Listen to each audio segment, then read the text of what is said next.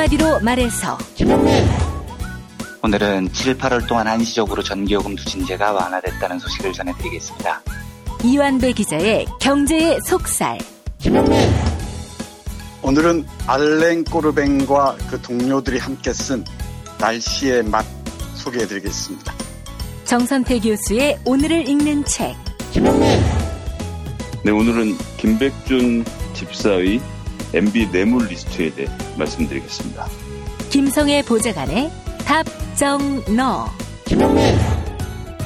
네, 오늘은 군인권센터에 대한 종편의 물타기 그리고 KBS 노동조합의 비리 의혹에 대해서 말씀드리겠습니다. 정상근 기자의 오늘 미디어 김용민 브리핑 잠시 후 시작합니다.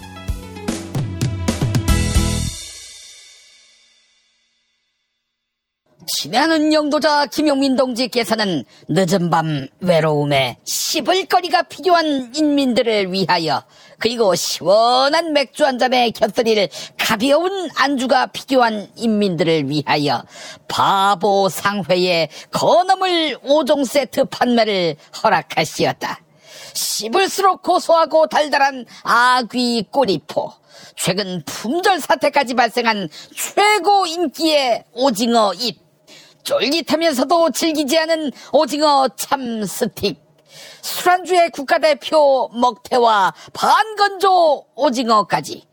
바보 상회의 마른 안주 5종 세트에 씹는 맛은 자유한국당을 제외하고는 당연 남조선 최고의 맛이 될 거라며 위대하신 지도자 김용민 동지께서는 치솟는 기쁨을 감추지 못하시었다. 남녀노소의 영양간식, 가벼운 술안주의 대명사, 바보상회의 건어물 5종 세트를 구매하는 방법은 김용민닷컴, 김용민닷컴.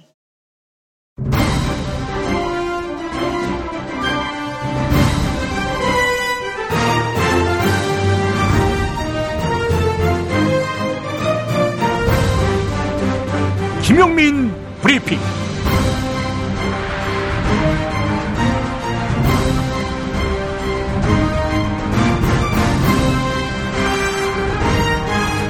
(2018년 8월 8일) 수요일입니다.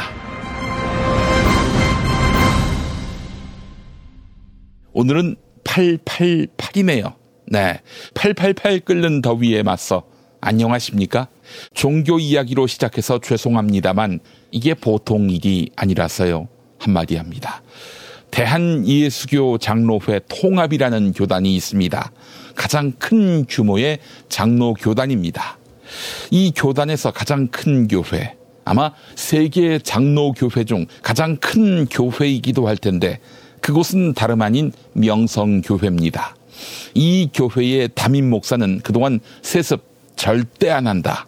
이렇게 약속했습니다. 그런데 아들에게 담임 목사직을 물려주었습니다. 아들인 목사도 이전부터 담임 목사직을 물려받을 생각이 없다고 공언했습니다.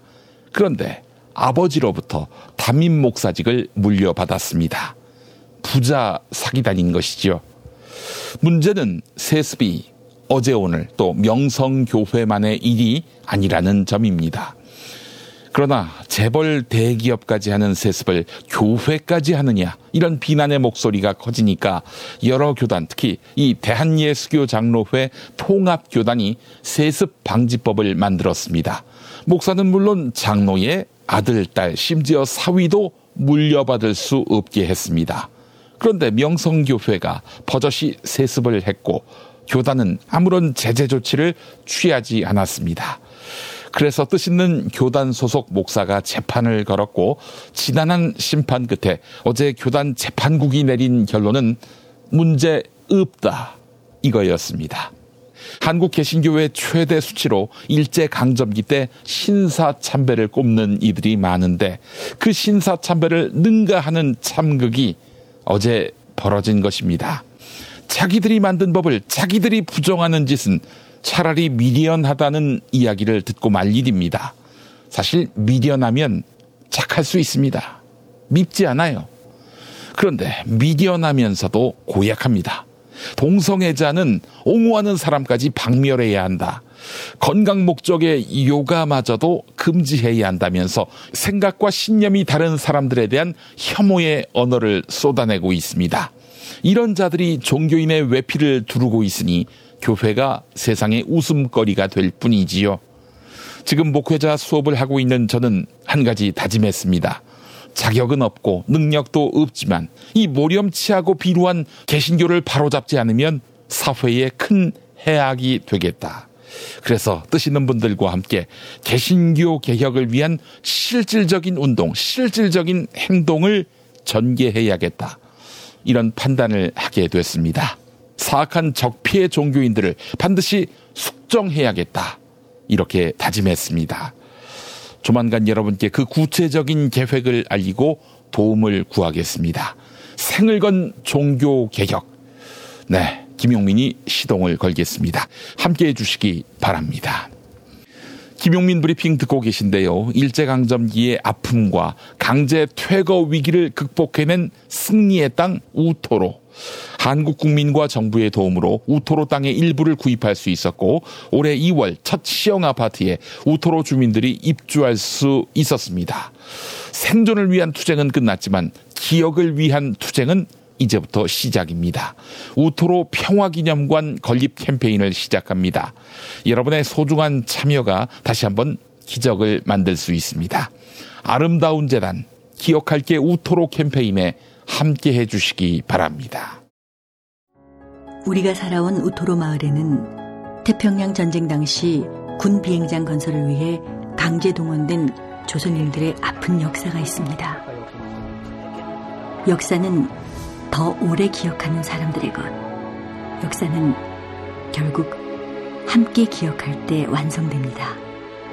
우토로 평화기념관 건립을 위해 당신의 참여가 필요합니다. 기억할게 우토로 캠페인 아름다운 재단 올해는 책의 해라고 하지요. 오는 9월 수원 행공동이 책 놀이터로 변신합니다. 전국의 지역 출판사들이 만든 맛깔난 책들이 한자리에 모이고 어린이 책 난장, 누구나 책방, 북 아트마켓에서 나만의 힙한 아이템을 찾을 수 있는 곳. 온 나라 지역 책들의 한마당 2018 수원 한국 지역 도서전이 9월 6일 행궁광장에서 시작됩니다. 책과 함께 놀아볼까요? 이 캠페인은 사람이 반가운 도시 휴먼시티 수원과 함께합니다. 다이어트는 결국 먹는 게 문제다! 문제긴 하지. 매끼 식단 챙기기도 번거롭고 빼도 금세 다시 찌고. 아. 아직도 몰라? 비타샵 다이어트를 해봐. 안 그래도 궁금했는데 어떻게 뺀 거야? 몇 개월 한 거야? 몸에는 안 나빠? 물어 뭐래. 비타샵 가봐. 같이 해. 1522-6648 혹은 비타샵을 검색해 주세요.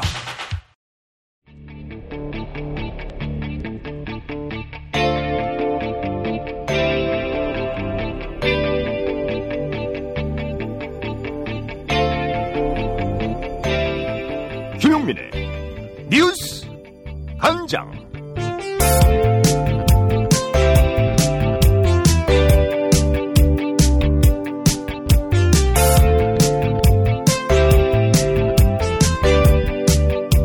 김정은 조선 국무위원장과 도널드 트럼프 미국 대통령이 친서를 주고받았지요. 이에 따라 조선과 미국의 2차 정상회담 가능성이 매우 높아졌다. 이런 전망이 나오고 있습니다.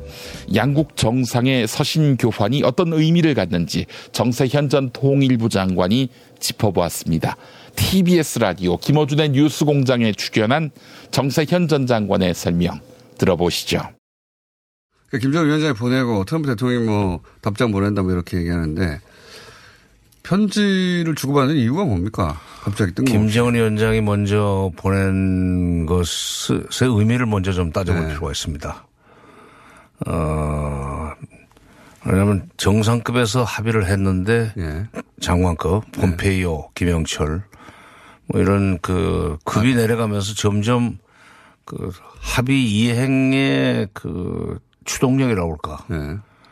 어, 그게 좀 떨어진다. 악마는 디테일이 어, 있다고. 다시 말해서 실무자급으로 내려가면서 이게 슬슬 그, 이 자꾸 조건 따지고 네. 상대방이 먼저 행동하라고 요구하는 그런 오래된 습성이 다시 살아나는구나. 관료들은 기본적으로 자기가 책임지지 않으려고 하기 그렇죠. 때문에. 예. 그러니까 실무 관료들 쪽으로 내려가면은 책임 문제뿐만 아니라 여러 가지 이해관계가 연결되어 있기 때문에 그걸 좀, 그, 좀 일을 쉽게 푸는 것이 아니라 복잡하게 만드는 경향이 없잖아 있습니다. 위험 부담은 자기는 지지 않고 상대방이 그렇죠. 지기를 네, 원하고 네. 그러다 보면 실무자들은 계속 머리를 쓰게 되고 그럼 꼬이게 되고 그래서 디테일에 있다고. 예, 폼페이오가 이제 장관급이지만 폼페이오 혼자서 회담하는 게 아니고 평양을 간다든지 그러면은 그 밑에 같이 수행하는 에, 실무자들이 있지 않습니까? 그런 사람들이 사전 조율을 해가지고 장관급에서 합의하는 식으로 될 텐데 뭐 회담은 그렇게 하는 거니까 거기서부터 이제 유명한 그 악마는 디테일에 있다 하는 협상의 금원이 현실로 되는 거죠. 그러니까 그걸 보고 이거 계속 폼페이오와 김영철 회담을 두 번, 세 번 한다는 게 의미가 없을 것 같다. 다시 위로 올라가서 정상급이 원래 그 싱가포르 정신을 다시 한번 확인하고 거기서 돌파구를 열자. 어, 돌파구를 열자 내지는 추동력을 강화하자. 이제 거기에 대해서 다시 그, 어, 그런 취지로 그런 그런 배경으로 편지를 보냈다고 봐요. 먼저 자진해서. 교착 상태가 있고 실무진으로 내려갈수록 네, 어려워지니까. 네. 과거 그렇게 실패한 경험이 여러 번 있으니 많이 있죠. 네. 대장끼리 다시 만나자 이런, 이런 거네요. 그렇죠. 네. 거기에 대해서 트럼프 대통령도 바로 편지를 받고 뭐 4월 만에 외국 시간으로 오면 결국 한 2일 되겠, 2, 3일, 2일 되겠는데. 이 일이면 트럼프 대통령 오래 생각한 거네요. 오래 생각한 거죠. 그러나 어, 그 트럼프 대통령이 오래 생각했어요. 오래 생각한 거지만 바로 답장을 보냈다는 사실이 그게 의미가 있습니다. 트럼프 대통령 입장에서 볼 때 이게 지금 그 언론의 비협조적인 태도 그다음에 김정은이 약속을 안 지키고 어, 어, 뭐 여러 가지 시간 끌면서 결국 핵무기를 포기하지 않을 거다라는 어, 소위 그 비관적인 전망. 이런 걸 좀 그 누를 필요가 있죠. 그런 점에서는 대통령이 다시 한번 트럼 그이 김정은 위원장의 진정성을 말하자면 뭐 보장한다고 그럴까 그, 그 홍보를 하고 그리고 다시 만날 필요가 있는 그 가능성이라고 할까 필요가 있는 상황을 만들기 위해서 좀 서로 좀 군불대는 중이라고 저는 생각합니다. 그러니까 2차 정상, 북미 정상회담 개최 가능성이 점점 높아지고 있다 이렇게 보시는 거죠? 그렇죠. 그러니까 이게 실무자로 내려가면서 실무 협- 협상으로 내려가면서 동력이 떨어지니까 그걸 강화하기 위해서 다시 한번 위로 올라가는 예, 다시 한번 올라가는 그런 저이 과정이 시작되는 것 같습니다. 지난 월요일 김동연 부총리 겸 기획재정부 장관이 이재용 삼성전자 부회장을 만났습니다. 이를 두고 일부 언론은 규제 완화와 투자를 논의한 내실 있는 자리였다. 이렇게 평가했는데요. 하지만 일명 삼성 저격수로 불리는 더불어민주당 박용진 의원은 잘못된 만남이었다. 이렇게 지적했습니다. 박용진 의원, 네. 재벌 개혁을 담당하는 상임위에서 쫓겨났지요. 네. TBS 라디오 색다른 시선 김종배입니다에 출연한 더불어민주당 박용진 의원의 말 들어보시죠. 거두절미하고 적절한 방문이었다고 평가하십니까? 아니면 부적절한 방문이었다고 생각하십니까? 뭐 여당 의원으로서 말하기가 참 조심스럽긴 한데요. 네, 그냥 제 개인 생각 말씀드리면 네. 어, 잘못된 만남이고 허무한 약속이 오고 갔을 거다 이렇게 생각됩니다. 아, 잘못된 만남이다. 예. 예, 어떤 점에서 잘못된 만남이라고 보시는 거예요? 아니 일단 저 네. 기업이 투자를 하고 뭐 이러는 거 있잖아요. 네, 이런 게 시장 상황하고 음. 기업의 조건이 바탕이 돼서 자체적으로 결정해야 될 일이지. 네네. 정부와의 관계, 뭐 정치적인 판단, 혹은- 총수의 이해 관계 때문에 음흠. 이런 거를 기업의 투자를 결정하게 되면 예. 이거야말로 반경제적인 행위고 반 시장 적인 투자 아니겠어요? 그럼 의원님 반드시 저는 반드시 후회할 어떤 일이 나타난다고 일단은 봐요. 어, 의원님 지금 평가는 그, 뭐 이건 그 인용입니다만 투자 구걸하러 간 방문이다. 이런 그 평가시네요. 간단히 이야기를 하면. 아니죠. 그 저는 그러니까 이렇게 그러니까 어, 경제를 총괄하는 경제 그 어떤 뭐 총책이라고 해야 되나요? 네. 우리 저 경제부총리가 네. 대통령이 이게 기업인을 기업 재벌 총수를 만나서 네. 그것으로 인한 투자 어떤 약속을 해오는 행위가요. 네. 그 박근혜 정부 시절 때부터 보면 2013년 4월 4일 재계와 정부 간담회 네. 를 시작으로 해서요. 2013년 8월 28일 대통령과 10대 그룹 회장단 청와대 오찬 음. 그리고 해마다 계속 반복이 됩니다. 네. 근데 재밌는 건 네. 2013년에 뭐 전경련이 그 윤상직 어, 장관한테 전달한 걸 보면 네. 우리가 155조 원 투자할게요. 음. 14만 명 채용할게요. 음흠. 이렇게 해요. 그런데 그 해 한 뭐 8월 말쯤에 가서 확인을 해보니까 그 지켜지지도 않아요. 41% 정도밖에 집행되지 않았던 거죠. 그런데 네, 네. 대통령 만나서 또 약속해요. 음. 한뭐 50, 뭐 50조 정도 투자할게요. 삼성그룹 그렇게 얘기하고요. 네. 음. 뭐 롯데그룹도 몇 조 투자할게요. 이렇게 이야기를 합니다. 심지어 제가 이번에 조금 음, 뭐 약간 음, 기분 좀 안 좋게 좀 봤던 건 뭐냐면 네. 김동연 부총리가 26일이던가요? 뭐 그 다음 날 SK가 무슨 발표를 할지 알았는지 네. 한 15조 정도의 규모를 발표할 뭐 투자를 발표할 것으로 보인다라고 이제 이렇게 언급을 해요. 네. 그리고 기다렸다는 듯이 SK그룹이 그 다음 날 15조의 투자를 어, 증설하겠다, 이렇게 음. 뭐 반도체 라인 증설하겠다고 발표를 합니다. 음. 근데 이게 2015년에 이미 SK가 대통령과 이렇게 만나고 뭐 아마 이러- 이러면서 네. 42조 원인가를 투자하기로 발표를 한 적이 있어요. 거기 이미 포함돼 있던 투자예요. 좀 재탕 우려먹기였습니까, 그게? 그렇습니까요. 그러니까 네. 재창 투자 약속하고요. 예. 뭐 관료들은 뭐 거의 버릇처럼 표지가리 해가지고 옛날에는 상경제 지금 혁신정장 이렇게 자꾸 이렇게 국민들한테 하고 대통령한테 보고하고 이러던데 네. 이렇게 하면 경제가 성장하나요? 그러면 되나요? 근데 답답하죠. 지금 의원님께서는 김동연 부총리의 삼성 평택국장 방문은 그 투자를 끌어내기 위한 이런 어떤 성격으로 지금 그 규정을 하셨는데 근데 그 바로 이런 논란 때문인지 삼성은 오늘 100조 규모의 투자 계획을 발표하다가 미뤘다고 하거든요. 그럼 이건 어떻게 봐야 되는 겁니까? 아니, 아니, 그, 그것도 이상하죠. 아니, 기업이 자신들의 어떤, 어, 뭐, 투자, 그 시장에서의 가치, 그 투자자들에 대한 안심. 네. 이런 것들을 위해서 혹은 공격적인 투자를 위한 뭐 세계적인 세계 경영 전략으로 이걸 하겠다라고 하면 무슨 논란이, 정치권에 무슨 논란이 있든지 말든지 해야, 할 건 해야죠. 예. 2014년 당시 전국 교직원 노동조합과 소송을 벌이던 박근혜 정부 고용노동부의 소송 문건을 양승태 체제의 법원행정처가 사실상 대신 써준 거 아니냐 이런 의혹이 제기됐죠. 한편 전교조 조창익 위원장은 지난달 16일부터 24일째 청와대 앞에서 단식 농성을 벌이고 있는데요. 조창익 위원장은 박근혜 정부가 전교조에 대해서 내렸던 법의 노조 통보를 취소해야 한다. 이렇게 촉구하고 있습니다. KBS 일라디오 최강욱의 최강 시사에 출연한 전교조 조창익 위원장 그리고 진행자 최강욱 변호사의 일문일답 들어보시죠.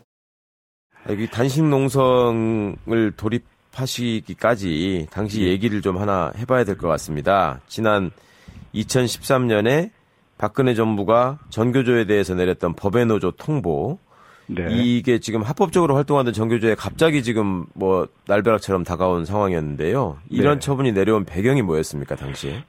어, 해고자가 9명 있었다는 이유로 6만 명이 그 조합원으로 있는 노동조합 자체를 부정당한 것이었습니다. 그랬었죠. 네. 네. 뭐 박근혜 대통령의 뭐 특별 관심 사안이었지 않았는가 싶은데요. 어, 당시 노동부도 사실 그 법연노조화에 대해서 애초에 부정적이었습니다. 예. 그런데 박근혜 정부 들어선 후에 입장이 급격하게 선회됐고, 어, 또 이번 그 적폐청산위원회인 그 행정개혁위원회 조사에서도 예. 어, 정치적 외압이 실제로 존재를 했었다라고 발표를 했거든요. 예. 그래서 후속 수사가 바로 진행돼야 되지 않겠는가 싶습니다. 예. 근데 이제 대법원 특별조사단이 공개한 문건을 보면은 전교조 문제가 2014년 당시부터 매우 중요한 현안으로 인식되고 있다는 건 알고 알 수 있는데요. 예, 예. 이게 정부가 전 정부가 박근혜 정부가 전교조에 대해서 이런 인식을 갖고 있었던 이유 뭐라고 네. 보십니까? 어, 아까 잠깐 말씀드린 것처럼 사실 박근혜 대통령의 특별 관심 사안이었던 것이고요. 예. 조의 그 2005년 그 열린 우리당 그 참여정부 시절에도 사립학교법 그 개정 국면에서 전교조를 끌어들여 가지고 전교조를 해충이라고 그랬거든요. 아. 온, 온, 산을 붉게 만들 물들이는 해충이다. 이렇게 예. 에, 사실 그 잘못된 그 어, 관념을 가지고 있던 그 삐뚤어진 극우적인 사상으로 해서 예. 이 사회를 재구성하려고 했던 그 무서운 음모가 있었고 또 이를 어, 저항하려고 했던 전교조라고 예. 하는 이 대책점에서 투쟁을 지속할 수밖에 없었던 상황에서 어, 박근혜 대통령의 특별한 그 인식이 네. 바로 전교조에 대한 그 무도한 탄압으로 어, 드러났지 않았는가 이렇게 저희들은 생각을 하고 있고 네. 어, 오히려 저희는 어, 그런 그 독재 치하에서 저항을 하고 탄압받았던 일이 전교조가 어, 상대적으로 옳았다라고 네. 하는 걸 반증하는 것이 아닌가 이렇게 생각을 합니다. 예. 위원장님 지난 1일 날 고용노동행정개혁위원회가 전교조의 법외노조 통보 취소를 노동부 장관에게 권고했고요. 네. 또그 근거가 된 규정 삭제도 권고안에 포함이 됐습니다. 네. 그래서 지난 6월 달에 또 김영주 그 노동부 장관하고 면담하신 적도 있으시잖아요. 예, 예, 예. 그 정부의 태도 변화가 좀 감지되십니까? 어떻게 느끼십니까? 지금으로서는 거의 지금 좀 보이지 않고 있습니다. 진실은 반드시 밝혀진다고. 무엇이 진실입니까? 대통령이라고 하는 지위를 진실을 밝히지 않는 데에 역이용해서. 아프니까 팩트다. 난민 수용을 반대하는 청와대 국민청원에 청와대가 공식 입장을 내놓았지요. 난민법 폐지는 어렵지만 심사를 강화하겠다 이렇게 밝혔는데요. 일주일 전 청와대 SNS 프로그램인 11시 50분 청와대입니다에 출연한 박상기 법무부 장관의 발언 들어보시죠. 진정한 난민은 보호하고 어, 허위 난민 신청자는 신속하게 가려내겠습니다. 한편 제주에서 연쇄 실종 사건이 발생하고 있다는 근거 없는 루머가 확산되고 있습니다. 심지어 신원이 불분명한 예멘 난민이 범죄를 저지르고 있는 것 아니냐 이런 주장도 제기되고 있는데요. 최근 한 온라인 커뮤니티에는 제주도 난민 받은 이후로 한 달 동안 여성 6명 실종 이런 제목의 글이 올라왔습니다. 여섯 건 가운데 중복 사례를 빼면 이 게시물에서 언급된 여성 변사 사건은 모두 다섯 건이었는데요. 하지만 연합뉴스는 변사 사건 다섯 건 가운데 두 건은 거짓이며 실제로 발견된 변사체도 모두 타살 혐의가 없는 것으로 드러났다. 이렇게 일축했습니다. 먼저 지난 6월 30일 한림항 그리고 7월 25일 세화해수욕장에서 여성이 변사체로 발견됐다는 주장은 사실이 아니었습니다. 지난 6월 7일엔 한림항에서 실제로 변사 사건이 발생했는데요. 경찰은 부검 결과 여성이 실족해서 익사한 것으로 보고 있으며 타살 혐의는 없다고 판단했습니다.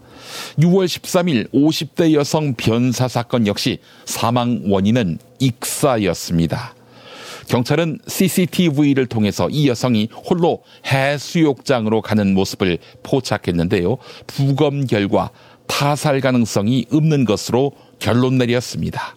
7월 13일 숨진 50대 여성은 내인성 급사, 즉 돌연사한 것으로 조사됐고 부검 결과 간에서 알코올 성분이 검출됐습니다. 연합뉴스는 난민이나 난민 신청자가 내국인에게 범죄를 저질러 신고된 경우는 단 한 건도 없다. 이렇게 지적합니다. 오히려 제주경찰청은 지난 6월 예멘 출신 난민이 현금 50만 원이 들어있는 지갑을 주어 신고한 미담 사례가 있다. 이렇게 설명했습니다. 제주 관광업계는 근거 없는 루머 확산에 관광객이 줄어들까 노심초사하고 있습니다. 아프니까 팩트다였습니다. 운전자를 위한 꿀팁 7천원 운전자 보험 카페 알고 계세요? 교통사고가 나면 형사합의금, 벌금, 변호사 비용 이거 자동차 보험에서는 보장 못해요. 운전자 상해까지도 책임져 드리는 7천원 운전자 보험 카페. 버스, 택시, 트럭 등 영업용 차량 운전자를 위한 12,500원 운전자 보험 카페도 있습니다. 실손, 부모님 건강, 자녀 보험도 안내해 드립니다. 02849-9730 연중 무휴라 언제든 02849-9730 골반 잡자 바로 잡자 바디로직. 허리 통증 바로 잡자 바디로직. 몸매 교정 바로 잡자 바디로직. 자세가 좋아지는 골반 교정 타이즈 바디로직 검색창에 골반 교정 바디로직 삐딱한 남성 골반 허리에도 역시 바디로직입니다. 바디로직의 효과를 못 느끼셨다면 100% 환불해드립니다. 자세한 환불 조건은 홈페이지를 참조하세요. 중고차죠? 네. 그런데 이 차 진짜 있는 거 맞죠? 정말 이 가격에 살 수 있는 거죠? 아이, 그럼요. 빨리 오시면 됩니다. 여러분 이거 다 거짓말하는 걸 아시죠? 아시죠? 아시죠? 더 이상 속지 마세요. 허위 매물에서 우리의 가족과 이웃을 지키는 더불어 중고차. 직영 정비소를 운영하여 더욱더 믿음이 가는 더불어 중고차.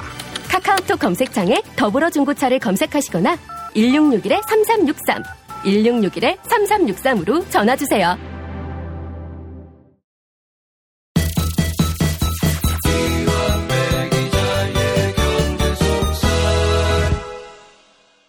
사십 대 남성 만 원대, 10살이라면 5천 원대 실손 보험입니다.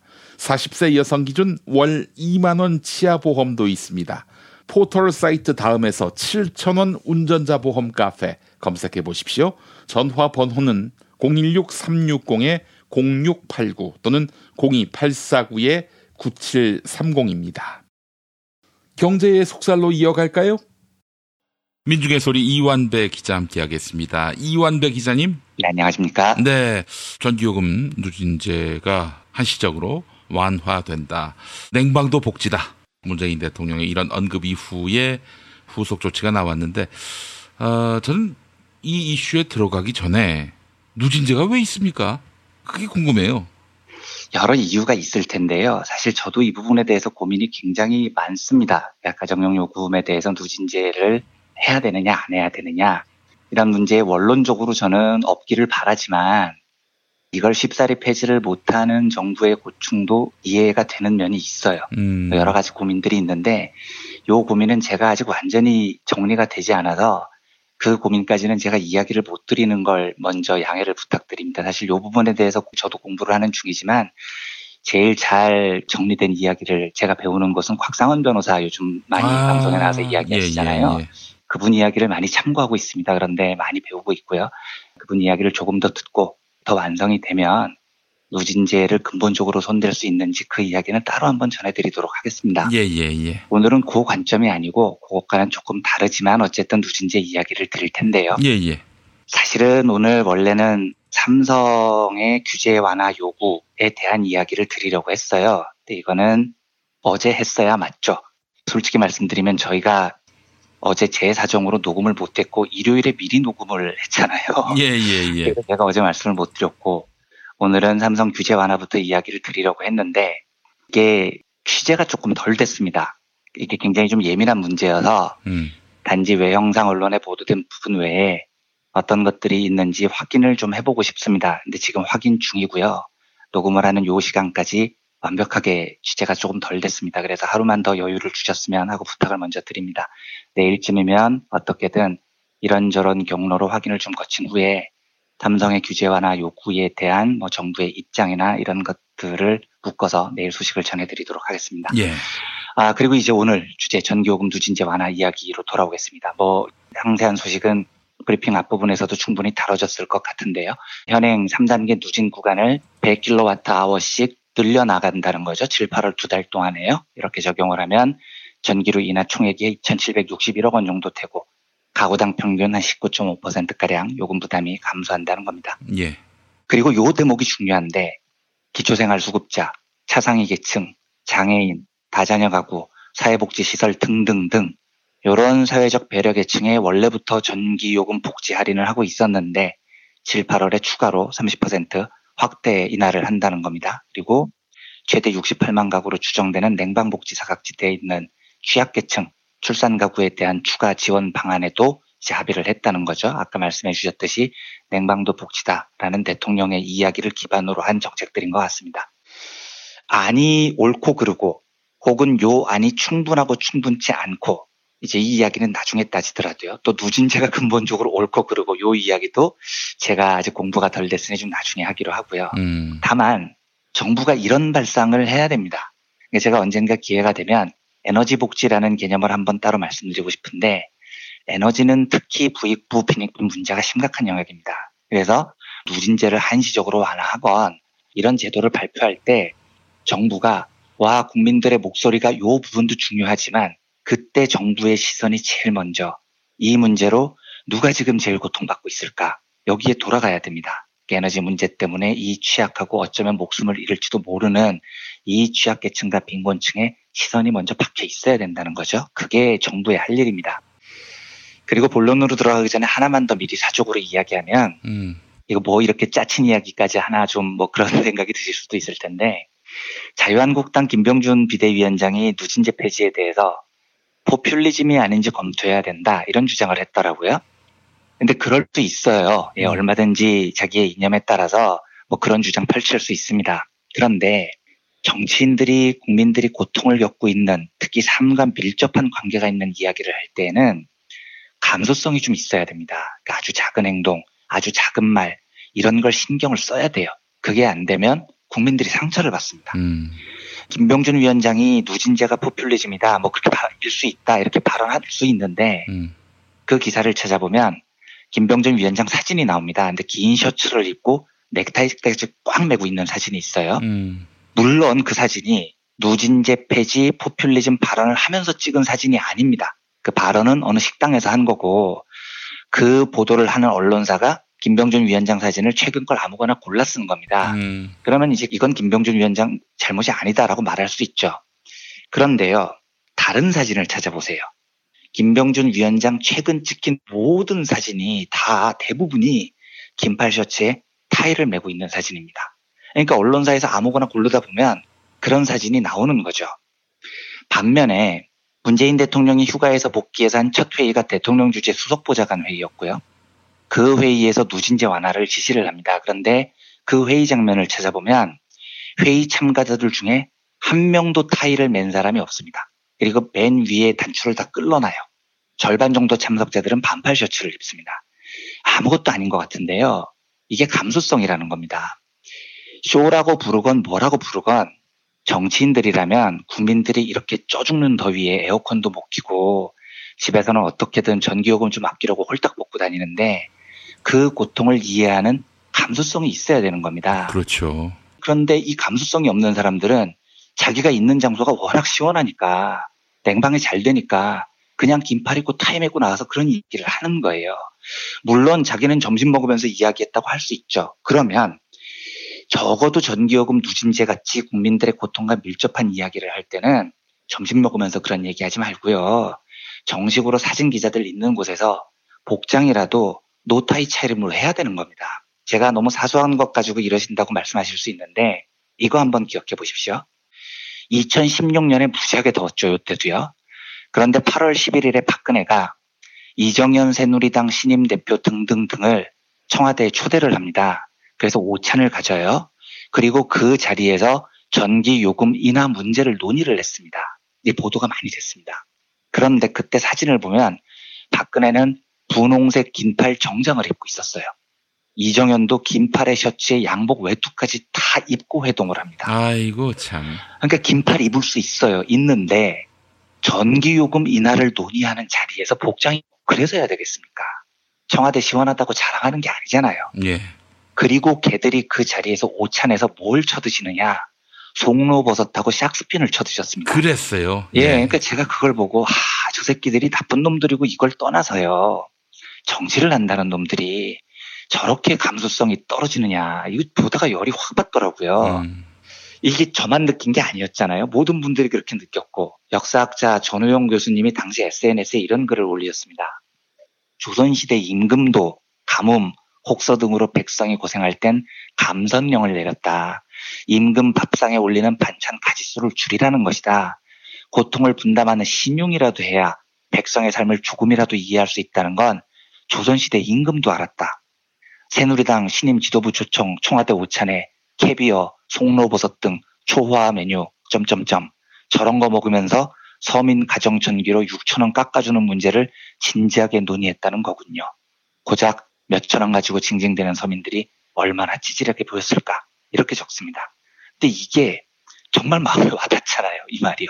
그러니까 저는 다시 이야기하지만 아 대통령이 송로버섯 쳐드실 수 있다고 생각을 해요.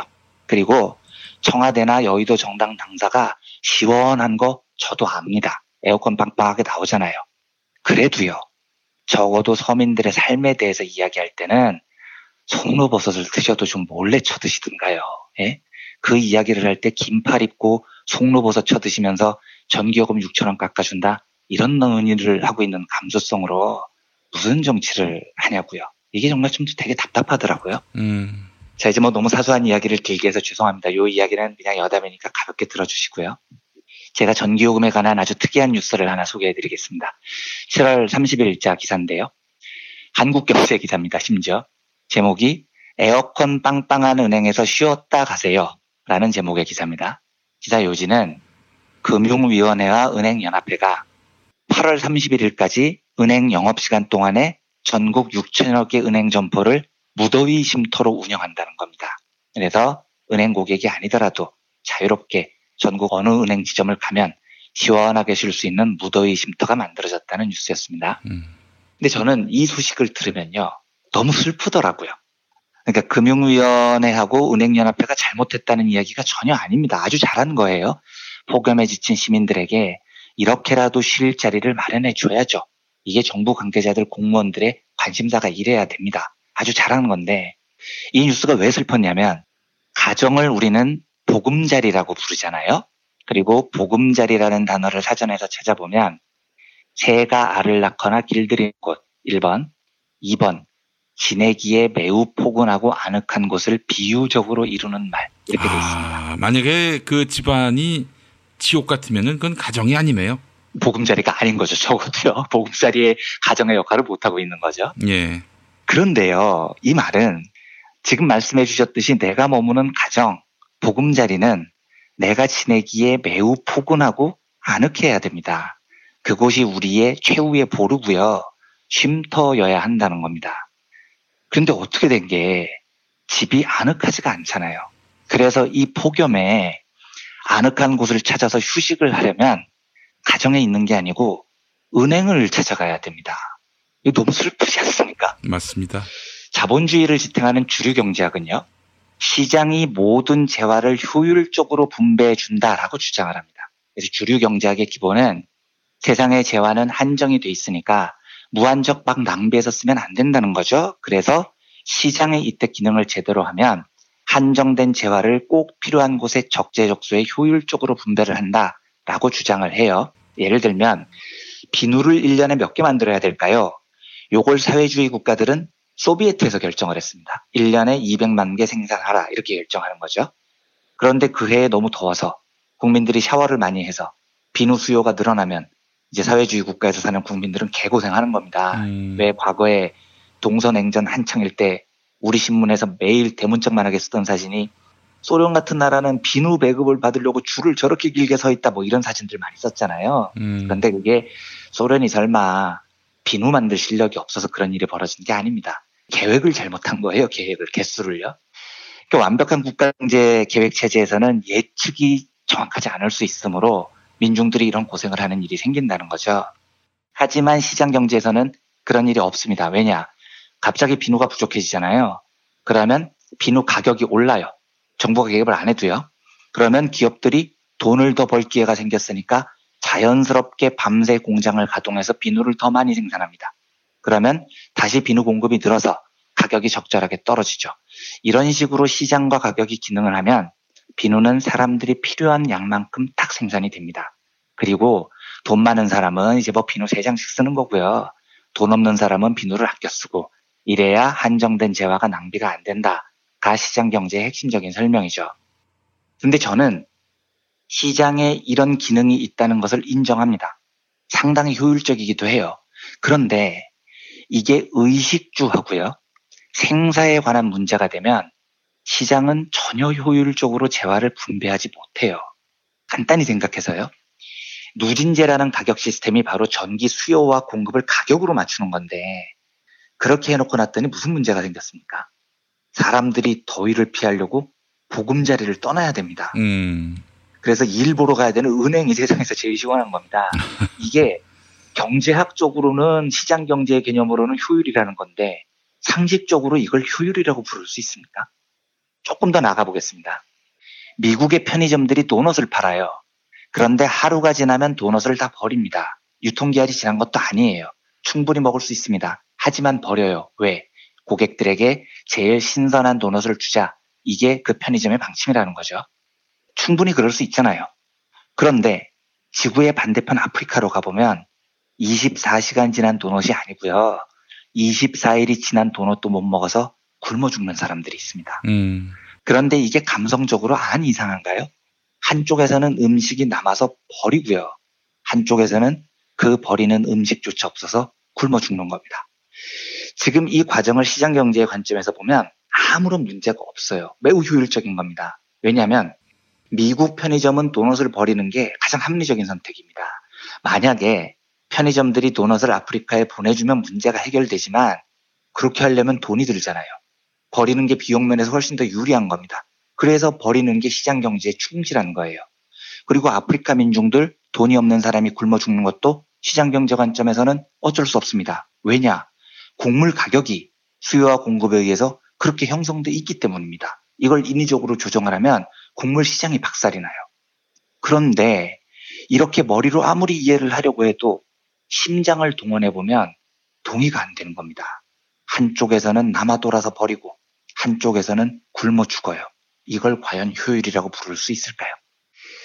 제가 이제 내일 삼성의 규제 완화 이야기를 드릴 수 있게 되면 취재가 돼서 의약품 규제에 관한 이야기도 드리겠습니다만 삼성 측이 요구하는 게 이거니까요. 에이즈 치료제 같은 거요. 이거 많이들 알고 있는 사실이시죠. 무지하게 비쌉니다. 왜냐? 제약사들이 일부러 대량 생산을 안 합니다.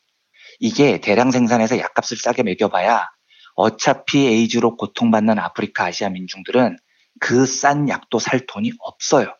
그래서 어차피 그 사람들한테 못 팝니다. 그러면 파는 사람들은 부자들한테 파는 건데 이 사람들한테는 비싸게 팔아도 되잖아요. 그래서 일부러 조금만 생산을 합니다. 그래서 이게 지금 경제학적 관점으로 보면 매우 합리적이죠. 수요와 공급에 의한 시장의 형성 가격입니다. 그런데 머리로는 알겠어요. 하지만 심장으로는요. 그 약몇 먹으면 생명을 건질 수 있는 수십만의 민중들이 그 약값 때문에 오늘 목숨을 잃습니다. 이게 동의가 안 되는 겁니다. 그러니까 제가 말씀드리고 싶은 건 시장과 가격에 효율이 없다는 게 아닙니다. 있어요. 있는데 적어도 의식주와 생사, 사람의 생명에 관한 문제는 시장에만 맡겨서는 안 됩니다. 음. 왜냐? 돈이 없으면 비누는 안 쓰고 살 수 있잖아요.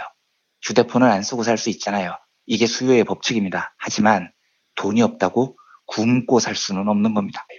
돈이 없다고 길바닥에서 살 수는 없는 거라고요. 음. 에너지 문제를 보시죠. 자, 돈이 없으면 에어컨 틀지 마라. 그래야 한정된 에너지를 효율적으로 다 분배할 수 있다. 경제학적으로는 맞죠.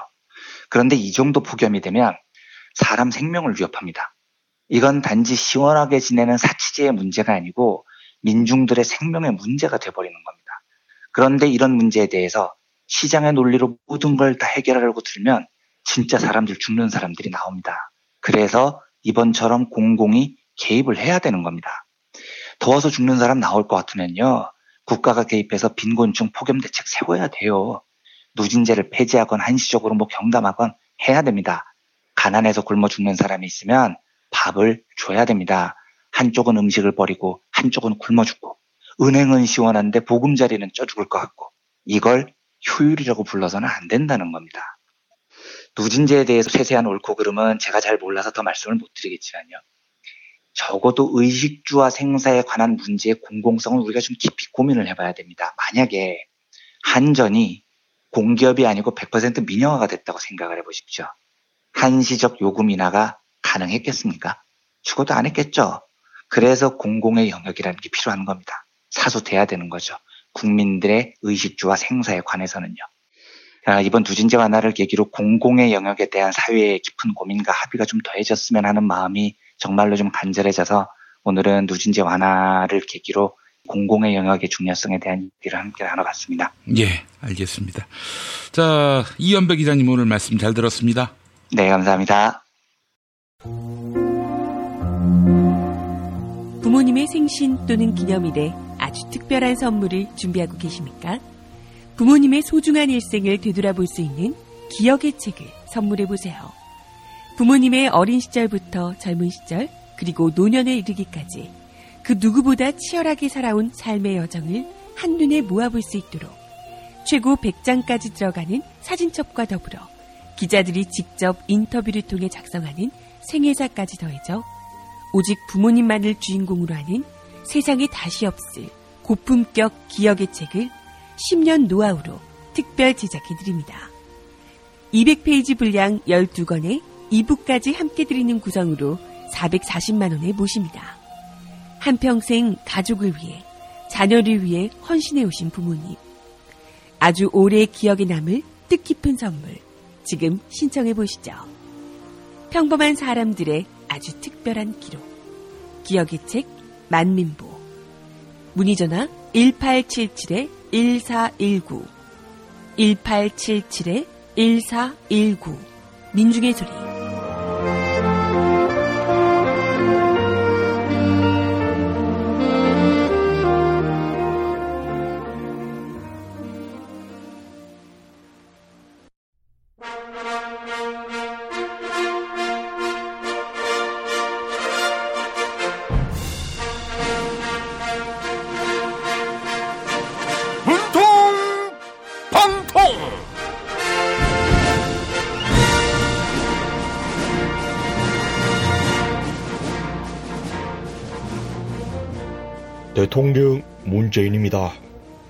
김경수 경남지사가 18시간 넘게 특검 조사를 받고 귀가했지요. 그런데 허익범 특별검사팀은 김경수 지사를 조만간 2차 소환하겠다. 이런 입장입니다. 특검 측에서 보내온 편지 함께 읽어볼까요? 문재인 대통령님, 허익범 특별검사팀입니다. 다음에 날짜를 정해 김경수 지사를 2차 소환 조사할 예정입니다. 특검이 준비한 질문들이 있었지만 조사가 마무리되지 않았던 겁니다. 김경수 지사에게 이런 얘기를 했고 김경수 지사도 이를 소용했습니다. 아직 구속영장 청구는 검토하지 않았습니다. 아이고 특검팀이 김경수 지사에게 궁금한 점이 많은 것 같습니다. 그런데 특검이 김경수 지사를 자꾸 언급할수록 김경수 지사의 체급이 계속 커지고 있어요. 1차 소환 때는 시민들이 꽃길을 만들어주기도 했지요. 이쯤 되면 허익범 특별검사팀의 언론 플레이는 김경수 지사를 위한 행동이었다고 해석해도 되겠어요? 예? 특검은 언론과 아주 친하지만 김경수 지사는 아닌 것 같다고요? 김경수 지사 측이 2차 소환 때 취재진의 접근을 막아달라. 이렇게 요청했다고요? 하하하하. 김경수 지사 측은 포토라인에 서지 않게 해달라고 요청한 사실이 없다. 이렇게 반박해서요. 그리고 말이에요. 포토라인에 안 서고 특검 사무실에 들어갈 수 있는 방법이 있겠어요? 설마 특검이 거짓 브리핑을 한 거 아니겠지요? 예? 시민들은 특검의 말을 믿어줄 거라고요? 보수 지지층 시민들은 특검의 활동 시한 연장에 찬성하고 있다고요? 아이고, 바카스를 너무 많이 드셔서 기분이 업된 것 같습니다. 활동 기간이 연장하려는 이유가 바카스를 더 마시려는 건 아니겠지요? 박상중 특검보는 겸직 금지 위반 논란에 휩싸이기도 했는데요. 증거 없으면 기간 연장하지 말고 얼른 끝내도록 하세요. 저는 내일 다시 찾아올게요. 노력한 만큼 내어주는 자연. 그 자연의 마음을 알기에 정성농장 홍삼. 검색창에서 정성농장 홍삼을 검색해 주세요. 010-9754-6972 남자를 위한 보양식의 끝판왕이 나왔습니다. 지친 남자를 깨우는 놀라운 힘 궁금한 남자 여보 궁금한 남자 네이버에서 궁금한 남자를 검색하세요. 1833-6654 탈모인가 예비 탈모 여러분, 저희 제품 꼭 쓰세요. 그 고통을 알기에 최대한 싸게 팝니다. 이제 탈모약 써도 괜찮다고요? 같이 쓰면 부작용 없이 두 배 효과입니다. 이미 모발이식 했다고요? 그럼 더 싸게 오래 유지해야죠. 아직 젊고 두피도 반짝거리지 않는다면 100% 뿌리 깊은 샴푸 두피 영양제 1566-7871 판촉물이나 단체 선물이 필요할 때 이왕이면 우리 편 회사 네피아를 찾아주세요. 인터넷 검색창에 네피아를 치시거나 032-519-4800으로 전화 주시면 친절하게 상담해 드립니다. 그런데 상품은 뭔가요? 네피아를 가서 고르세요. 3만 가지가 넘는 물품이 있어요.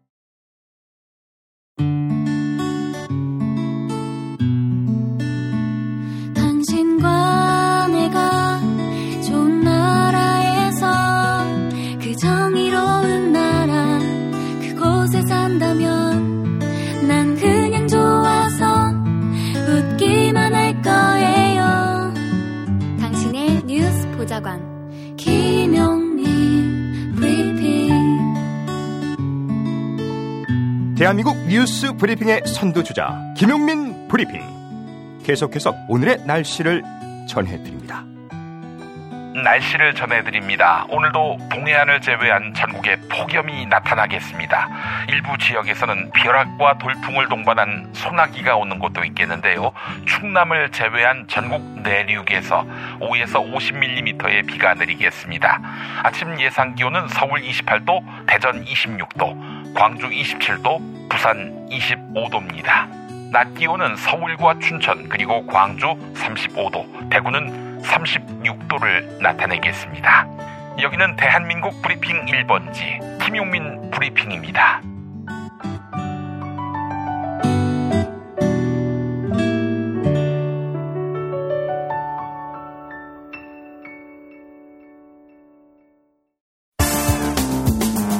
오늘을 읽는 책 문학평론가인 국민대학교 국문학과 정선태 교수와 함께합니다.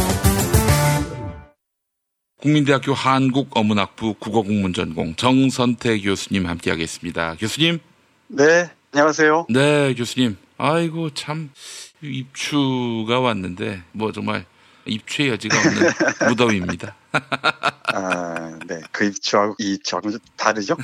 예. 그러게요. 아무래도 이 날씨에 민감해질 수밖에 없는데요. 음.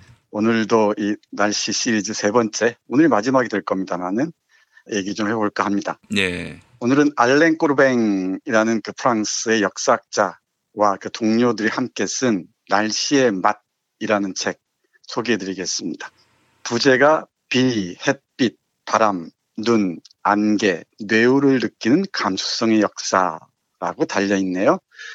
그러니까 비를 보면서 사람들이 어떤 감정에 휩싸이는지, 또 햇빛은 어떤지, 바람은 또 어떤지, 눈을 보면서 어떤 생각을 하는지, 그리고 그 감각은 어떤 방향으로 흐르는지, 안개 속에서는 어떤 상상을 하는지 등등 정말 흥미진진한 얘기들이 펼쳐지고 있습니다. 아, 날씨 갖고 이렇게 여러 가지 문학적 서사가 가능하다는 것. 예, 이게 인문학의 힘 아니겠습니까?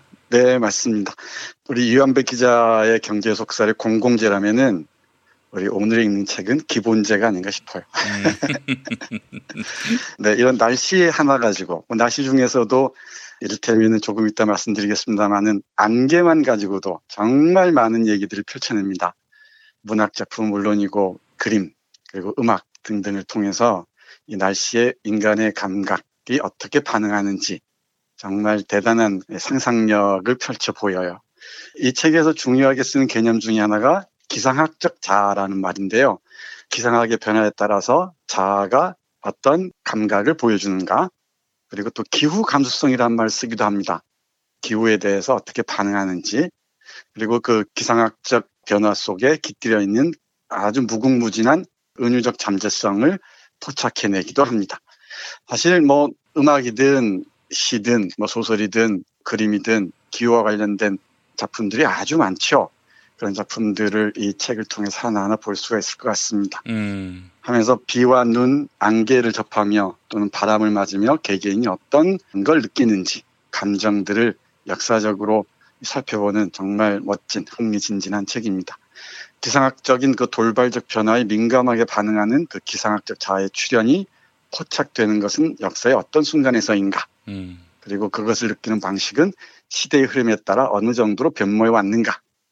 그리고 오늘날 알에 대한 일상적 욕구로 때로는 진정한 정신의학적 문제로 연결될 정도인 기상현상이 불러일으키는 관심, 표현, 욕망, 쾌락, 혐오의 형태는 어떻게 변천되어 왔는가 등등을 여러 학자들이 연구해 놓은 연구서이긴 한데 그렇게 어렵진 않습니다. 아주 다양한 사례를 통해서 재밌는 일화들을 들려주고 있습니다. 예. 몇 가지만 여러분께 들려드릴게요. 예. 비에 대해서는 이렇게 얘기합니다. 프랑스의 작가인 주베르의 수첩에서 인용하고 있는데요. 비가 오는 동안에는 모든 사물이 과장되어 보이게 하는 어떤 어둠이 있다. 게다가 이 비는 우리 몸을 얼마간 명상으로 인도하여 그 영혼을 보다 한없이 섬세하게 만드는 과정을 통해 친숙하게 말을 건넨다. 비는 이런 소리로도 말한다. 끊임없이 귀를 사로잡으며 주의를 끌고 숨 돌릴 겨를을 주지 않는다. 벽, 나무, 바위에 밴 습기가 자내는 이런 갈색 조는 모든 사물의 인상에 덧입혀진다. 그리고 그것이 나그네의 주변에 펼쳐내는 고독과 침묵은 사람과 동물이 모두 조용히 각자의 안식처로 돌아가도록 만들기 때문에 더욱 분명한 인상을 주게 된다. 외투를 입고 모자를 눌러 쓴 채 인적 없는 오솔길을 천천히 걸어가는 나그네는 주변의 모든 것에서 강한 인상을 받게 되는데 그 모든 것은 그의 시야와 상상력 속에서 확대된다. 시냇물은 불어있고 풀은 더 무성하며 바위의 윤곽은 더 뚜렷해진다. 하늘은 지상에 더 가깝게 낮아지고 모든 사물은 더 좁아진 지평 안에 갇혀 더 많은 자리를 차지하고 더 커지는 것이다. 네. 비가 오는 동안에 이 풍경의 변화들을 이렇게 그리고 있는 주베르의 글을 인용하고 있습니다. 예. 비에 대해서 상상력이 어느 지점까지 펼쳐질 수 있는지는 그야말로 무궁무진합니다. 물론 비가 가지고 있는 양면성이 있죠. 예를 들면 폭우, 그리고 홍수, 폭풍우 같은 걸 떠올리면은 그 모든 걸 파괴하고 모든 것을 태초로 돌려버리는 이런 힘도 없지 않습니다. 노아의 방주를 떠올리시면 좋을 것 같습니다. 비는 파괴적 본성과 함께 모든 생명에 빛을 더하는 그리고 모든 생명에 생명력을 더하는 그런 가능성을 열어주기도 하고요.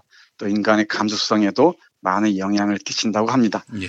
특히 이 책에 인용되어 있는 이 데이비드 소로의 비에 관한 인상도 대단히 걸작입니다.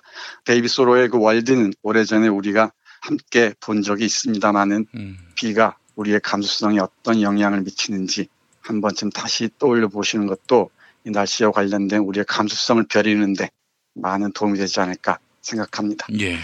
그리고 어제 잠깐 말씀드렸듯이 눈을 얘기하는 것도 좋지 않을까 싶다고 말씀 얘기했잖아요. 눈도 마찬가지입니다. 눈 하면 떠오르는 그 수많은 인상들, 이미지들이 있죠. 눈이 간직하고 있는 은유적 잠재성도 무궁무진합니다. 비와 마찬가지로 눈 역시 양면성을 지니고 있습니다. 첫눈이 우리에게 선사하는 그 설렘, 그리고 이 들뜸들이 있죠. 예. 그리고 이 눈의 순결성, 그리고 아름다움들도 얼마든지 얘기할 수가 있고요. 동시에 눈이 우리의 모든 물의 근원인 곳도 많습니다. 그런데 만년설 같은 경우죠. 이 만년설이 많은 그 사람들에게 수자원을 공급하고 있다는 것은 잘 알려져 있습니다. 볼리비아나 이런 곳에서는 만년설이 없이는 물을 공급받을 수가 없다고 얘기를 합니다. 근데 온난화 효과 때문에 볼리비아의 만년설이 사라지고 있다는 경고음이 곳곳에서 울리고 있다고 하네요. 눈 역시 이 책에서 얘기하듯이 첫 눈송이가 바람에 흩날릴 때 이 형언할 수 없는 기쁨은 우리 자신에게 표현 능력이 없다는 생각을 들게 할 정도이다. 라고 얘기를 해요. 눈에 얽힌 수많은 어린 시절의 기억들도 함께 떠올릴 수 있을 것 같습니다. 음. 또 동시에 이 눈은 또 어마어마한 파괴적인 힘을 보여주기도 하죠. 이게 자연이 우리에게 보여주는 양면적인 모습, 그러니까 야누스의 얼굴이 아닌가 싶습니다. 예. 눈의 과학적인 특징, 눈이 어떻게 내리는지 그걸 떠나서 이 눈이라는 자연 현상이 기후학적 현상이 우리 감각에 어떤 영향을 미치는가를 이 책은 더없이 아름다운 문장으로 보여주고 있습니다. 그리고 제 눈길을 확 사로잡은 게 이 책에서 안개 부분입니다. 예. 안개 하면은 뭐 여러 가지 떠올릴 수 있죠. 딱 뭐가 떠올릴지 잘 모르겠지만은 많은 사람들이 다를 겁니다만은 이때는 안개 하면 함께 떠오르는 귀신, 음. 뭐 유령, 우리 공동묘지에 꼭 안개와 더불어서 귀신이 나타나죠. 물론 그렇기도 합니다. 근데 또 동시에 안개는 자유라고도 얘기하네요. 모든 것을 감싸 안아주는 그리고 모든 것이 둘러싸인 가운데서 마음껏 누릴 수 있는 자유를 얘기할 수 있을 것 같습니다. 이 부분을 읽으면서 김승옥의 그 무진기행이 딱 떠올랐습니다. 아, 예. 네, 서울이라는 공간에서 벗어난 무진이라는 안개가 가득한 곳에서 누릴 수 있는 자유를 표현한 작품이라고 볼 수 있을 것 같은데 가상의 도시죠. 네, 맞습니다. 안개가 또 우리의 감성에 미치는 영향이 어떠한지, 안개가 이 감수성에 어떤 메아리를 울리는지 이 책에서 인용하고 있는 움베르토 에코의 생각을 잠깐 맛보겠습니다. 안개는 좋은 것이며 안개는 그것을 알고 사랑하는 사람들에게 충실하게 보상해준다. 안개 속을 걷는 것이 등산화를 신고 눈을 짓밟으며 걷는 것보다 바람직한데 안개는 하체뿐 아니라 상체의 원기까지 회복시켜주기 때문이며 더럽혀지거나 파괴되지도 않고 우리 주위를 다정하게 흐르다가 우리가 지나가고 나면 다시 합쳐지고 강렬하고 건강한 향기로 우리의 폐를 채우고 뺨을 쓰다듬고 옷깃과 턱 사이 살갗이 쓰릿하게 지나가는데 가까이 다가가면 사라져버리는 유령 같은 모습을 얼핏 보여주기도 하고 분명 헛것이 아닌 어떤 실루엣이 불쑥 튀어나왔다 무로 사라져버리는 모습을 코앞에서 보여주기도 하는 것이다. 우리는 안개 속에서 바깥 세계로부터 안전하게 보호받으며 양심의 소리와 얼굴을 맞대게 된다. 음.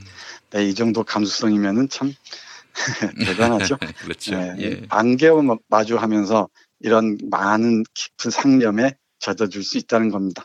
뭐 동시에 또 안개는 공포의 대상이기도 하고요. 앞에 잠깐 말씀드렸듯이 유령들이 배회하는 그 이미지와 겹치기도 하죠.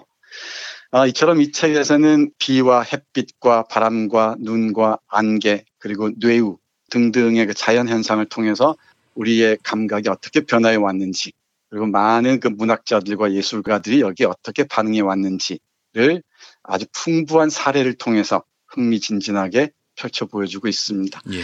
그런데 이 책의 핵심은 이건 것 같습니다. 즉 자연의 리듬들이 반복적으로 되풀이될 때 우리는 이런 기후학적 변화, 기상학적 변화에 호응하고 또 감수성을 날카롭게 할 수도 있지만은 이게 어떤 단일화되고 폭력적으로 다가올 때, 이 음. 반복적 리듬을 잃어버릴 때 우리는 어떤 상황에 이를 것인지 에 대해서 고민하고 있는 것 같습니다. 그러니까 이런 자연이 제공하는 다양한 그 기상 현상들이 사라져 버릴 때 인간의 감성은 얼마나 메말라 버릴지 이런 고민이 깃들여 있는 것 같습니다. 예. 해서 맨 마지막에 계절 예찬이라는 짤막한 글이 실려 있는데요. 예. 우리도 그런 얘기 종종 하잖아요. 여름과 겨울만 있고 봄, 가을이 사라져 버렸다. 고들 하죠. 예. 그처럼 이 계절이 단조로워진 것 같습니다. 이게 기상학의 변화 또 기후의 변화와 관련이 있는 것 같기도 한데 우리의 문명의 발달이 계절의 변화를 단순함으로써 우리의 감수성 자체도 단순화하는 게 아닌가 싶기도 합니다. 그리고 올 여름처럼 이 폭염이 우리를 지치게 만들어 버리면은 이 날씨에다 원망만 남지 이 날씨를 찬찬히 음미해 볼 수 있는 여유 같은 것은 다 휘발돼 버리고 말지 않을까 그런 우려도 있습니다. 아, 정말 혐오스럽습니다. 이 날씨가. 네, 그러게 말입니다. 날씨에 대해서 이 혐오의 감정이 깊어지면은 오늘 이 책에서 소개하는 이 날씨의 맛, 이 날씨와 함께하는 그 다양한 감각들, 감수성들도 사라질 수밖에 없을 텐데요. 그런 점이 우리의 그 기후학의 변화, 어, 문명의 발전이 기후에 미친 영향까지도 깊이 생각하게 한 것 같습니다. 이 부분 잠깐 보겠습니다. 이 계절 예찬에서 얘기하는 기후 변화가 우리에게 몰고 올 감성의 변화를 함께 떠올리면서 들어주시기 바랍니다. 예. 어쩌면 계절의 흐름은 변할지도 모른다. 어쨌거나 모두들 아타투어 그렇게 반복해 말하고 있고 계절들은 불순해져 앙시앙 레짐 시대의 서평에서 쓰이던 표현들을 다시 쓰게 될지도 모른다. 하지만 우리는 아직 이런 가능성을 우리 문화 안에서 그다지 받아들일 준비가 된 것 같지는 않다. 우리가 만들어 놓은 날씨의 유형과 그 상징적인 이미지들은 잘 없어지지 않을 것처럼 보인다. 우리는 하늘이 부과하는 해, 바람, 눈, 안개, 비 등을 견뎌내야 하지만 또한 그 의미를 바꾸고 그것들을 상상하고 동경하며 미워할 줄도 안다. 저마다 각자의 대기 현상이 있는 것이다. 방과 후 할머니가 만들어주신 간식 마들레는 맛과 같이 계절들은 그것을 회상하는 동시에 떠오르는 어린 시절의 기억과 함께 매우 선명한 친근함을 드러낸다. 그리고 동시에 이젠 계절이 없어졌다고 하는 표현은 현재의 시간과는 결코 같아질 수 없는 데다 항상 모순되는 어린 시절에 대한 향수에서 비롯된 표현으로 이해될 수는 없다. 음. 콜레트는 그 시절에는 혹한과 폭서가 있었다. 어떤 겨울도 이젠 순수한 백색이 아니다. 라고 썼다. 그 집단적 상상력을 채워주는 시적인 연상들에도 불구하고 그 기반과 정의조차 흔들리는 계절들은 장차 위협받을 위험에 처해 있다. 하지만 조용히 흘러가는 나날 속에서 계절들은 우리에게 단조의 나지막한 소리로 인생 축소판처럼 작은 교훈을 언제나 들려줄 수 있으리라고 굳게 믿어야 할 것이다. 계절들은 흐르는 세월과 모든 사물 그리고 우리 자신의 노화를 말해주는 동시에 때로는 안심되고 때로는 걱정스러운 모습이지만 언제나 다시 돌아와 우리에게 반복이라는 역설적인 선물을 선사하는 것이다. 라고 썼습니다. 예. 예, 반복적으로 되풀이 되는 이 계절들이 우리에게 주는 선물은 뭐 말로 표현할 수도 없거니와 어떤 물질로도 환원할 수가 없는 것이죠. 그런데 우리가 이 계절들을 잃어가는 게 아닌가 해서 조금은 우려스럽기도 합니다. 우리 김 PD 말씀하셨듯이 폭서가 이어질 때, 폭염이 이어질 때 계절이 다 혐오만이 남는다면은 우리의 기억이 얼마나 부정적인 방향을 흘지 또 한 번쯤 생각해야 될 것 같습니다. 날씨의 맛이라는 책을 읽으면서 우리가 겪고 있는 폭염이 혹여 우리의 그 계절에 대한 감수성이나 상상력들을 무디게 하는 것은 아닌지 한 번쯤 되돌아보게도 됩니다. 아, 날씨의 영향을 받지 않고 사색할 수 있는 그런 계절이 봄과 가을인데 봄과 가을이 점점 줄어듭니다. 근데 또 일부 논문을 보면은 녹지가 많은 지역일수록 몸으로 느끼는 봄과 가을이 길다. 그런 내용이 있더라고요. 네, 그럴 수밖에 없을 겁니다. 네, 그렇기 때문에 우리가 계절이 지나치다. 독한 겨울과 독한 여름만 있다. 이렇게 얘기하기 전에 단 한 그루의 나무라도 심는 이런 자세를 가질 필요가 있지 않을까 하는 생각도 듭니다. 네, 맞습니다. 이 책에서 강조하고 있듯이 계절이나 기후가 우리의 감수성에 미치는 영향은 물론이고요. 사람들의 그 행동 양식에도 깊은 영향을 끼친다고 합니다. 우리가 종종 그런 얘기 하잖아요. 안개가 많은 지역에 사는 사람들의 감성과 맑은 햇빛 아래 사는 사람들의 감성은 많이 다르다고들 하죠. 네. 그것처럼 계절이 단조로워지고 날씨가 우리가 이번 여름에 느끼듯이 많은 사람들이 혐오하는 방향으로 흐른다면은 우리의 감성들도 조금 강팍해지지 않겠습니까? 음. 그러다 보면 우리 심성들도 조금은 어지러워지진 않을까 그런 걱정도 합니다. 날씨라는 게 우리의 의지로 되는 거 아닌데 금방 김 PD 말씀하셨듯이 날씨가 선사하는 풍요로움을 우리가 오랫동안 누리기 위해서라도 나무 한 그루라도 심는 게 자연에 대한 예의가 아닐까. 또 동시에 우리의 감수성에 대한 또 다른 사랑의 표현이 아닐까 생각할 수도 있을 것 같습니다. 지중해성 기후라고 하죠. 날이 맑은 이탈리아 같은 경우 남성, 여성 모두 노는 걸 좋아합니다. 성문화가 발달한 그런 나라로 우리가 기억하는데 반면에 영국이나 아, 이런 나라는 비가 많고 울적한 날이 많아서 문학과 철학가가 많이 나온 나라로 또 이렇게 기억하고 있고요. 우리나라는 음, 어떤 경우일까요, 교수님? 우리나라는 사계절이 비교적 뚜렷한 것으로 알려져 있었잖아요. 네. 그래서 그런지 그 리드미컬한 것 같아요. 사람의 성정들이. 그러니까 이 기후와 성정의 함수 관계를 결정적이라고 얘기할 수는 없겠지만은 그래도 우리의 그 성정들은 사계절 변화에 따라서 리드미컬하게 주기적으로 흘러가는 원만한 모습인 것 같습니다.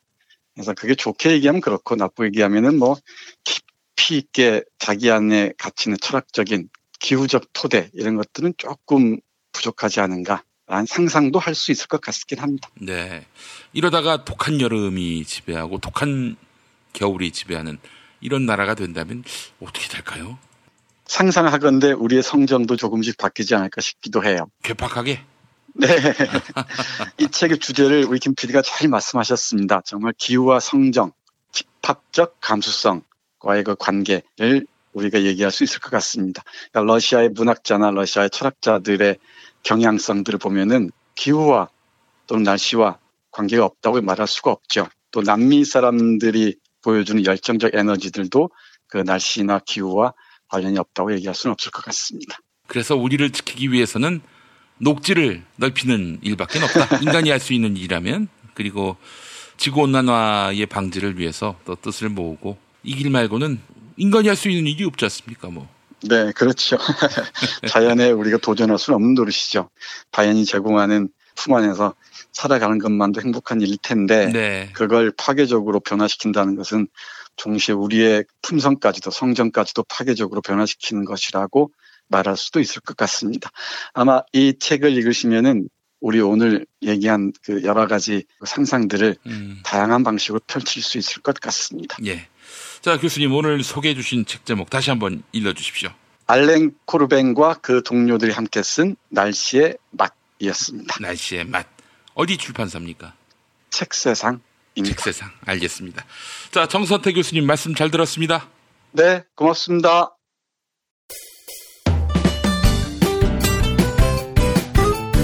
뉴스포렌 메리 코너로 넘어왔습니다. 김용민 트위터 계정에서 매일 설문조사가 진행되고 있는데요. 산업통상자원부가 7월과 8월 두 달 동안 주택용 누진제를 완화하는 내용의 전기요금 지원 대책을 발표했습니다.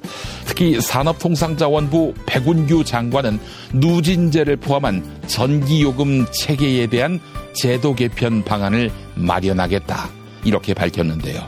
일부 언론은 누진제 완화로 2분기 연속 영업 적자를 낸 한국전력의 실적에 부담이 될 것이다. 이렇게 전망했습니다. 자, 시민들은 정부의 이번 전기요금 지원 대책을 어떻게 평가하고 있을까요? 어젯밤 9시까지 모두 961분이 의견을 남겨주셨습니다. 57%, 3명 가운데 2명은 누진제를 완전 폐지해야 한다. 이런 응답을 주셨습니다. 42% 10명 가운데 4명은 누진제를 완화한 정부의 긴급 대책을 지지한다. 이렇게 밝혔습니다. 적자를 보고 있는 한전의 추가 부담이 예상된다. 정부의 긴급 대책에 반대한다. 이런 의견은 1%에 그쳤습니다. 자, 트위터 의견 볼까요? 대수지신님, 대체 언제까지 기업들을 위한 인내를 강요할 건가요? 라고 글을 남기셨고, 흑우님, 처음부터 누진제 완전 폐지를 주장하면 조중동이 물고 늘어질 것이 뻔합니다. 일단 누진제를 완화하고 점진적으로 폐지해야 합니다. 라고 의견 남겨주셨습니다. 설문조사에 참여해주신 여러분, 진심으로 감사합니다.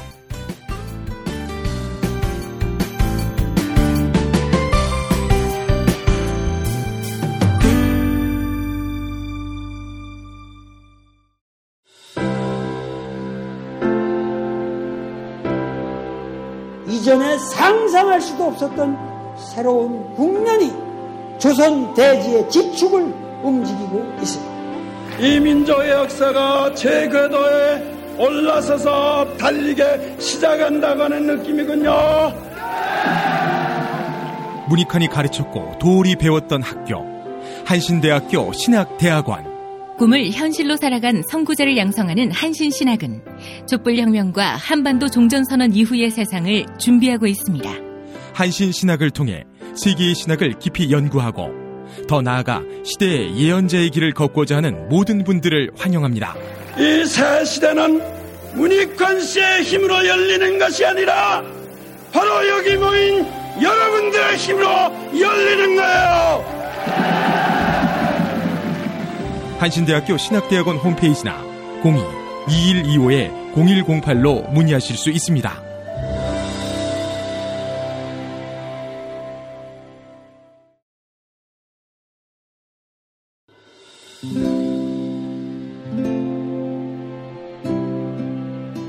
우리가 목사님은 우리 남북 관계에 있어서도 큰 정기를 마련해 주셨습니다.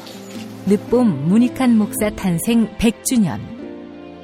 민주화와 통일운동을 위해 11년 4개월간 옥고를 마다하지 않은 행동하는 양심. 오늘 우리가 누리고 있는 이 민주주의 또 문익환 목사님 의 덕분이 아주 큽니다. 그가 24년 동안 살았던 서울 강북구 인수봉로 통일의 집이 6월 1일 문익환 통일의 집 박물관으로 거듭납니다. 사람들이 이렇게 항상 북적북적 이렇게 했던 공간이라 아버지한테만 아니라 우리 모두들한테 굉장히 큰 의미가 있는 통일의 역사를 기억하며 통일의 길을 모색하는 문익환 통일의 집 박물관 기념사업 추진위원으로 함께 해 주시겠습니까? 이건 단지 어떤 유가족들의 유산이 아니라 우리 시대가 가지고 있는 유산이기 때문에 자세한 안내는 포털 사이트에서 문익환 통일의 집을 입력해 주세요.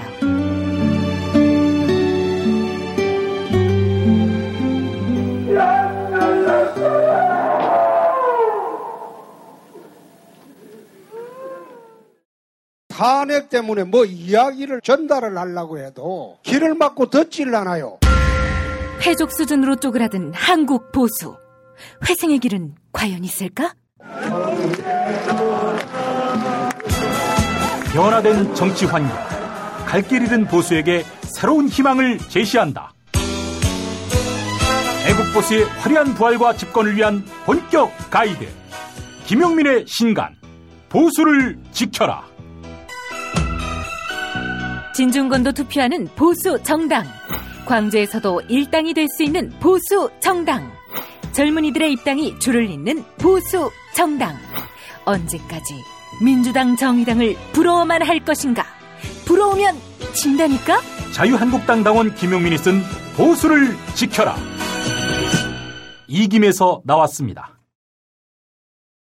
뉴스 듣기 능력 평가 정답 맞히신 분 소개합니다. 어제 뉴스 듣기 능력 평가 문제는 배우 하정우 씨의 아버지가 누군지 맞히는 거였죠. 배우 김용건 씨입니다. 네. 정답 맞히신 분들 소개합니다. 아맹감찰님. 가끔 뉴스를 보면 조선시대 드라마 보는 것 같습니다. 우리 사회는 아직 양반 사회가 유지되는 것 같네요. 라고 하셨고, 국민들은 중인 아니면 노예인 것 같습니다. 라는 말도 덧붙이셨습니다. 자밀세님, 다들 촛불 정신을 잊지 않았으면 합니다. 라고 해주셨습니다. 클로징 사연 당첨자는 신구리님입니다. 게시판에 이메일 남겨주시기 바랍니다. 클로징 사연 당첨자께는 올 인원 향수 비누 헤이브로 올 인원 파워바를 보내드립니다. 역사학자 전우용 선생의 페이스북 글로 1부 마무리합니다. 제가 10년 동안 계속했던 트위터 활동을 갑자기 중단했습니다. 그 이유 중 하나는 프로필에 진정한 문파라고 쓴 계정들이 여럿 보였기 때문입니다. 단언컨대 역사적으로 이런 자들이 순기능을 한 적은 없습니다. 이런 계정들이 늘어나는 걸 보곤 트위터가 난장판이 되리라고 예상했습니다. 그런 계정들과 말을 섞어 보았자 난장을 더 어지럽히는 짓밖에 안 될 것 같았습니다. 진정한 문파를 자처하는 계정과 진정한 문파를 감별하겠다는 계정들이 SNS를 난장판으로 만들면 당연히 적폐 청산의 동력도 약해지기 마련입니다. 자기들끼리 진짜니 가짜니 하면서 물고 뜯으며 싸우는 세력을 두려워하는 바보는 없습니다. 게다가 민주개혁 세력 내부의 싸움을 부추기는 능력 면에서는 한국 족벌 언론들이 세계 최고 수준입니다. 어떤 집단이든 그 내부에 진정한이라는 접두어를 붙이는 소집단이 나타나면 그 순간부터 진짜 진정한 시대적 과제는 그들의 시야에서 사라지는 법입니다. 네. 이런 글이었습니다. 2부도 많이 들어주시기 바랍니다.